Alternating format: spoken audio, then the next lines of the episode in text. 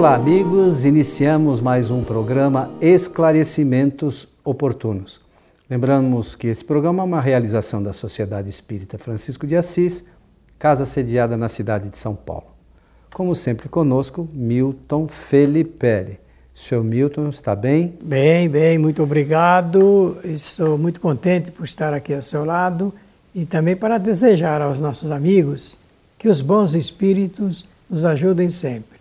Eu queria pedir licença a você nessa abertura do nosso programa de hoje é, para pedir aos nossos ouvintes, espectadores também, que continuem escrevendo ah, os ah, seus depoimentos ou as dúvidas porque nós conseguimos transformá-las é, também na, nas questões que nós trazemos aqui. É como se a gente estivesse fazendo a pauta do programa com base na manifestação de quem ouve e de quem nos assiste. É, dizer que, movidos por, esse, por essas questões que são apresentadas, nós podemos elaborar o, o programa e desenvolver então as nossas reflexões com base nas dúvidas que as pessoas têm. Muito bom. E o pessoal tem mandado, viu, Milton? Eles sempre mandam, como eles conhecem, sabem que a gente vai tentar responder, eles mandam e sempre estão dando uma forçada e a gente não vai né, fugir. Você solicita, eles mandam e a gente vai tentar atender aqui. Muito bem. Então vamos a, a mais um questionamento. E diz o, a pergunta assim, Milton: Como estudar o Espiritismo se existem centenas de autores e cursos denominados oficiais da doutrina? É, não entendi muito esse oficiais, eu penso que a pessoa quer dizer que são de instituições. Talvez algumas instituições que, é, que adotam certos materiais que elas mesmas produziram como sendo ah, oficiais, né? Eu não sei se elas se intitulam assim, enfim, ou por serem dessas instituições e essas terem uma certa representatividade, é, é, as pessoas imaginam que esse material seja oficial, né? Tá certo. Olha, em primeiro lugar dizer que é, pelo princípio da liberdade que todos têm de expressar, manifestar seus pontos de vista e também as suas interpretações a respeito dos assuntos doutrinários, é, as organizações, instituições e até mesmo sociedades espíritas, vai, mas no Brasil é, o número agora é crescente. Eu cheguei a, a colecionar cerca de 60 cursos é, no, com seus currículos é, que estudavam o Espiritismo e achava sempre muito interessante as iniciativas. Né? Pena que nem todas seguiam eh, com fidelidade as obras básicas da doutrina, fazendo enxertos, coisas que ainda vamos aqui considerar, vamos comentar. Mas é, se a pergunta é, com interesse de aprender mesmo Espiritismo, Claro que existem métodos eh, de aprendizagem que podem ser eh, adotados por quem esteja com esse interesse. Vários autodidatas utilizam-se eh, de metodologias que estão disponíveis aí no mercado. Nós não vamos citar nenhuma por uma questão ética e também porque isso é mais do, de, de cunho pessoal. Cada um vai se adaptando é, a, a essas exigências. O importante, eu creio, é que não perder de vista é, o objetivo que é estudar, que é examinar o, o conteúdo da doutrina espírita. Agora, é, antes que você use a palavra, deixe fazer um comentáriozinho a respeito dele dizer, ou dela, de muitos autores, como é que é aí, é, vários é que existem centenas de autores. Ah, isso aí é verdadeiro. É existem centenas de autores que iniciaram ou tiveram a iniciativa de escrever como cursos. Produzir materiais, né? De materiais eh, para amparar aquele que de, gosta de estudar. Eh, isso é verdade. Também Então a pessoa, o que, que eu estou entendendo? Que a pessoa está no meio de uma selva, né? E não sabe exatamente que caminho tomar para, ponder a, a, para atender a essa expectativa. Precisa estudar. Não há como, como conhecer a doutrina espírita sem estudar. E estudar, segundo a ciência da aprendizagem, significa dedicar-se, aplicar-se com um único objetivo: aprender, conhecer. É isso que a ciência da aprendizagem estabelece. Então, quem quer realmente conhecer o Espiritismo precisa se aplicar, precisa ir com empenho a fundo nas questões de interpretação de termos, significado das palavras, é, ter amparo sempre num caderno para anotação, de, de caneta ou lápis para escrever, dicionários para poder eh, entender o significado das palavras, ou então ter acesso no computador, que ali tem uh, condições para isso. Mas é, é preciso ter muita vontade, colocar em ação a vontade, a inteligência, o pensamento. E se você me permitir, nessa primeira hora aqui da nossa, primeiros minutos do nosso programa, dizer assim, a pessoa precisa realmente escolher uma hora certa para estudar. O segredo do estudante é ele ter sempre o mesmo horário para estudar, ficar desligado das outras eh, perturbações, problemas, ruídos e tudo mais, e dizer assim: eu agora vou estudar o Espiritismo, abrir os livros da codificação aquele, a preferência é o livro dos Espíritos em primeiro lugar.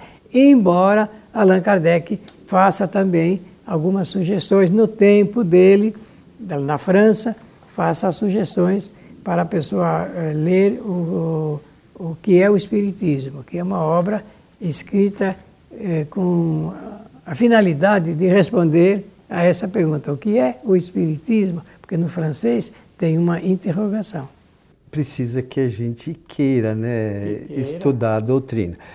Eu acho, Milton, que a gente deve ter, ler tudo. Só que quando se trata de uma doutrina, é, aliás, e Kardec fez lá o catálogo racional, que tinha lá, inclusive, obras contrárias à doutrina espírita. Mas como se quando se trata de uma doutrina, como é a doutrina espírita, para que eu leia outras coisas, eu entendo que é necessário, primeiro, que a gente é, conheça as bases fundamentais da doutrina, que estão, sobretudo, nos cinco livros de Allan Kardec. Porque como é que eu vou saber se eu leio uma, um, uma, um texto qualquer, mesmo que seja mediúnico, é, se aquilo está relacionada com a doutrina espírita. E a gente não pode esquecer que, primeiro, é, mesmo que seja mediúnico, não quer dizer que seja espírita ou médium. Pode ser, tem outras linhas de pensamento que tem médiums. O, as informações trazidas por espíritos, nem todas elas são fiéis aos ensinamentos da doutrina espírita. Então, a gente tem que, no mercado, há muita obra que é espiritualista, não é espírita. E a gente às vezes se confunde. As próprias pessoas que propagam essas coisas, elas é, é, colocam as obras como se fossem espíritas e na realidade não são. Como é que a gente vai comparar? Como é que a gente vai saber o que, que é verdade e o que é, vamos dizer assim, especulação ou ideia de um único espírito. Eu preciso conhecer a obra fundamental. Se eu não conhecer, e é, é assim, a gente tem que estudar. Não é conhecer por ouvir dizer. Não, o fulano falou. A gente sempre fala aqui, leia a obra, se a gente aborda algum tema, vai lá, leia nas obras fundamentais e normalmente a gente dá a referência, vê se o que a gente falou é verdade. Não tem nada demais, a gente não tem receio disso, a gente às vezes pode até se equivocar e falar alguma coisa, e se acontecer isso, pode mandar uma mensagem aqui que a gente não tem problema nenhum com isso. A gente não, aqui não quer ser dono da verdade, a gente quer aprender também. estamos todos aprendendo, não é isso? Isso mesmo, isso, isso mesmo. É, até porque a nossa limitação não nos permite fechar a questão, não nossa limitação, nós estamos ab sempre abertos para isso. Olha, quando nós falamos as bases da doutrina, e aí nós falamos centenas de vezes isso no, no nosso programa, nós queremos nos referir àqueles ensinamentos que, que constituem os fundamentos eh, básicos do Espiritismo. Os fundamentos básicos do Espiritismo começa, começa, eu vou citar é, fora do, do, primeiro item, que é Deus, que é uma nova visão sobre Deus. Eu, como é que você costuma dizer? É uma visão mesmo, né? Você fala uma nova visão sobre Deus para a construção de um pensamento novo. Tem também os itens relacionados com as cinco é, leis naturais que são fundamentais: é, imortalidade, evolução, reencarnação, livre-arbítrio, causa e efeito, ou causalidade. Essas cinco leis naturais são apresentadas no Espiritismo como fundamentais. Fundamentais. Depois tem aqueles princípios doutrinários que são consequentes desses. E nós temos que estudar, como por exemplo fluidos, perispírito, mediunidade, a ação dos espíritos junto aos fenômenos da natureza, a ação dos espíritos junto às pessoas, a ligação dos espíritos com os seres encarnados, tem a pluralidade dos mundos habitados, que é uma tese espírita, não é? É, é, é, apresentada em 1857, quando era proibido é, praticamente se apre apresentar-se qualquer outra ideia que não fosse a ideia católica, que era ensinamento educacional do catolicismo. Então, é, no fundo, são 14 é, princípios que são fundamentais. Como diz o Coelho, a pessoa que conhece esses princípios, ela pode ler e deve ler qualquer coisa, porque aí a ideia central, a ideia fundamental, ela está solidificada. A gente sabe fazer uh, o alongamento das concepções, das ideias, das reflexões, sem nenhuma afetação. É, mas requer de todos nós muito empenho, né, Milton? Porque é como você falou, existem alguns termos ainda nos, nos, nas obras traduzidas há algum tempo e que ainda são um pouco difíceis de interpretação. Por isso o Milton é, fez lá, mencionou aqui a necessidade, às vezes, de um dicionário ah, ou de consulta, para a gente saber o que quer dizer cada palavra.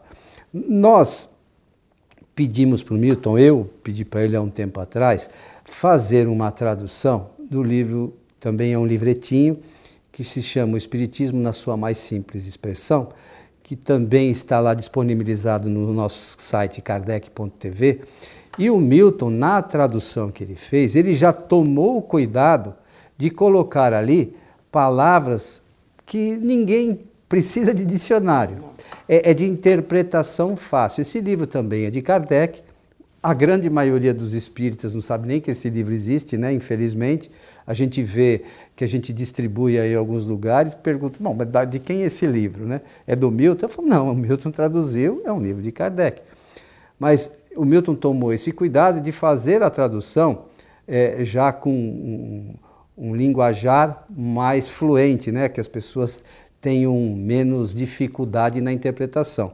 Mas até que se faça isso com toda a obra da codificação, e vai demorar um pouco, é importante que a gente, quando fizer a leitura ou for fazer o estudo, entenda o que as palavras significam.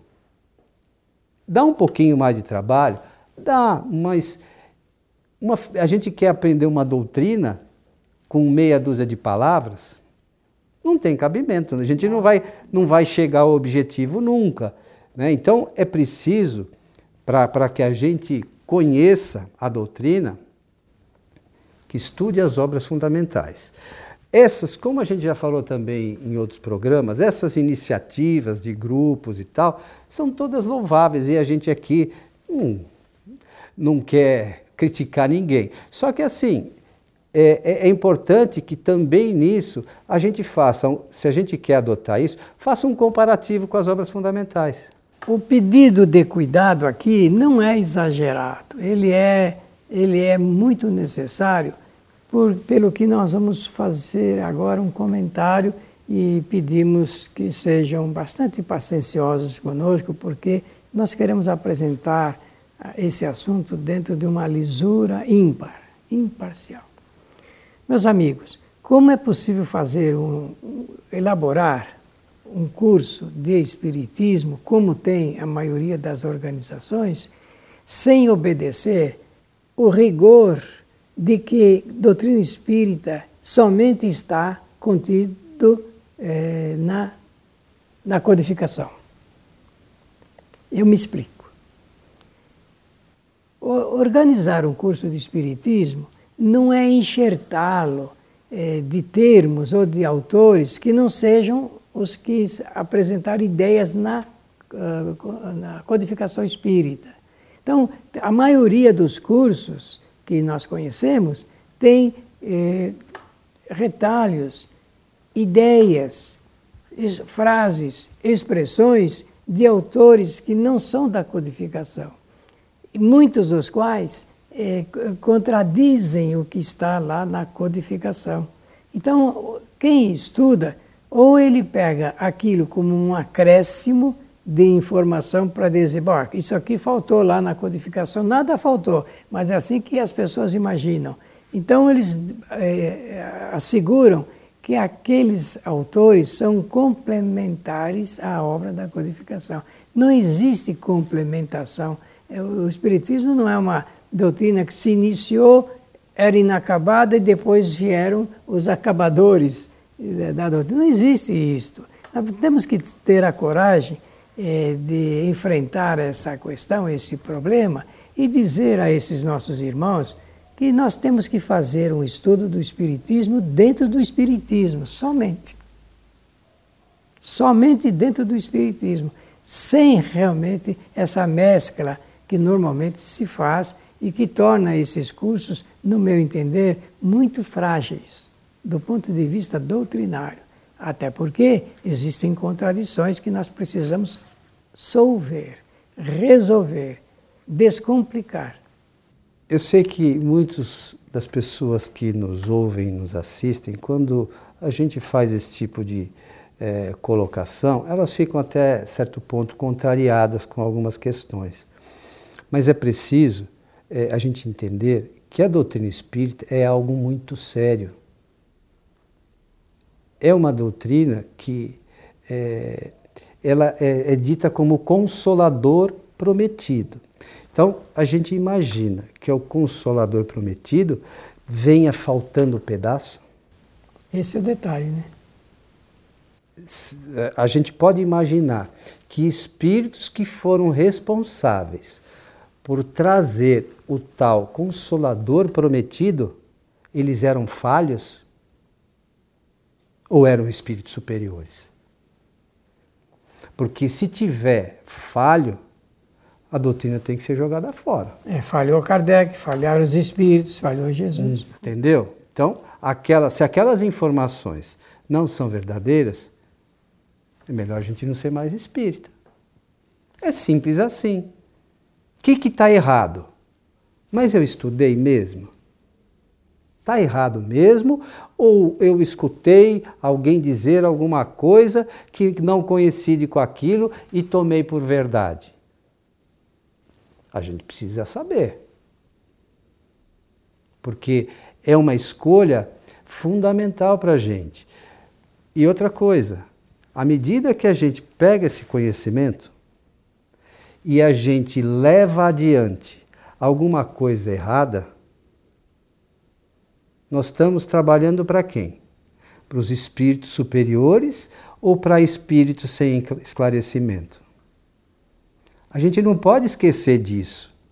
A doutrina espírita, desde a morte de Kardec, vem sofrendo ataques insistentes diariamente de espíritos sem esclarecimento. Para quê?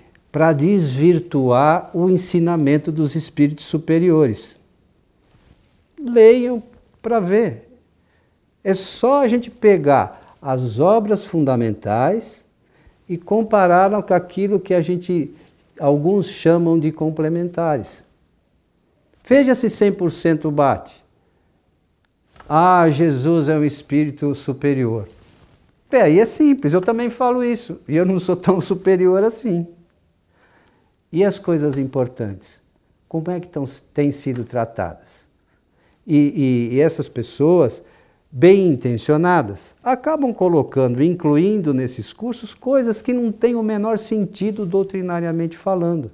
Esquecem-se que às vezes estão sendo instrumentos de espíritos não tão elevados assim e não se dão conta. Porque o, o médium espírita, ele às vezes se acha acima de qualquer coisa. Eu não sofro influência. Eu já acho que eu sou, eu sofro influência de espíritos 24 horas por dia. É, segundo Kardec, na atual conjuntura da humanidade, ninguém pode dizer que não sofre o assédio dos espíritos, né? Então, o, o importante é a gente saber. Ó, eu estou sendo, estou sofrendo a ação de algum espírito? Sim ou não? Eu posso acertar o, o, a minha caminhada 100% todo dia? Claro que não. Então a gente tem que ser coerente com o pensamento. Ninguém de nós é perfeito e infalível. Mas a gente precisa, é, doutrinariamente falando, conhecer a verdade. E a verdade vos libertará, não é isso?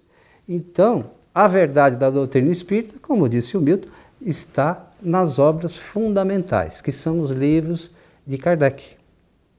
É isso não? É isso mesmo, está certinho.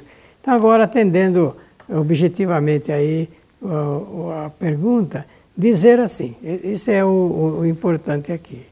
É, começar o estudo, ou individual ou em grupo, que pode ser. Claro. É através do livro dos Espíritos, que contém é, noções da filosofia, da ciência e da moral espírita.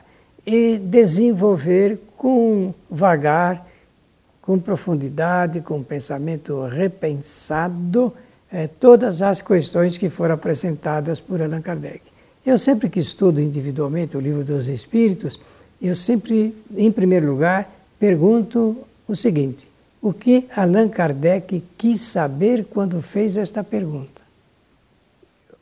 Eu primeiro quero saber isso. E depois, qual foi a resposta e por que aquela resposta atende aquela ideia principal de Allan Kardec.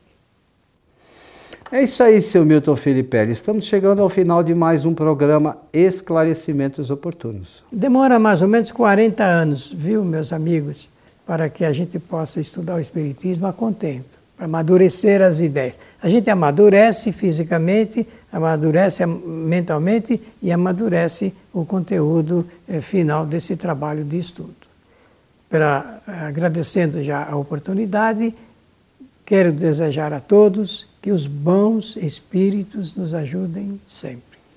Lembrar também que todas as sextas-feiras, a partir das 19h50, nós transmitimos as palestras da nossa casa, a palestra na fraternidade, pelo página, pela nossa página do Facebook, Programa Transição. Então, toda sexta-feira, a partir das 19h50, você poderá assistir ao vivo às palestras da nossa casa, a Sociedade Espírita Francisco de Assis. Fica o convite e a você que esteve conosco, esperamos encontrá-los em nosso próximo programa. Até lá!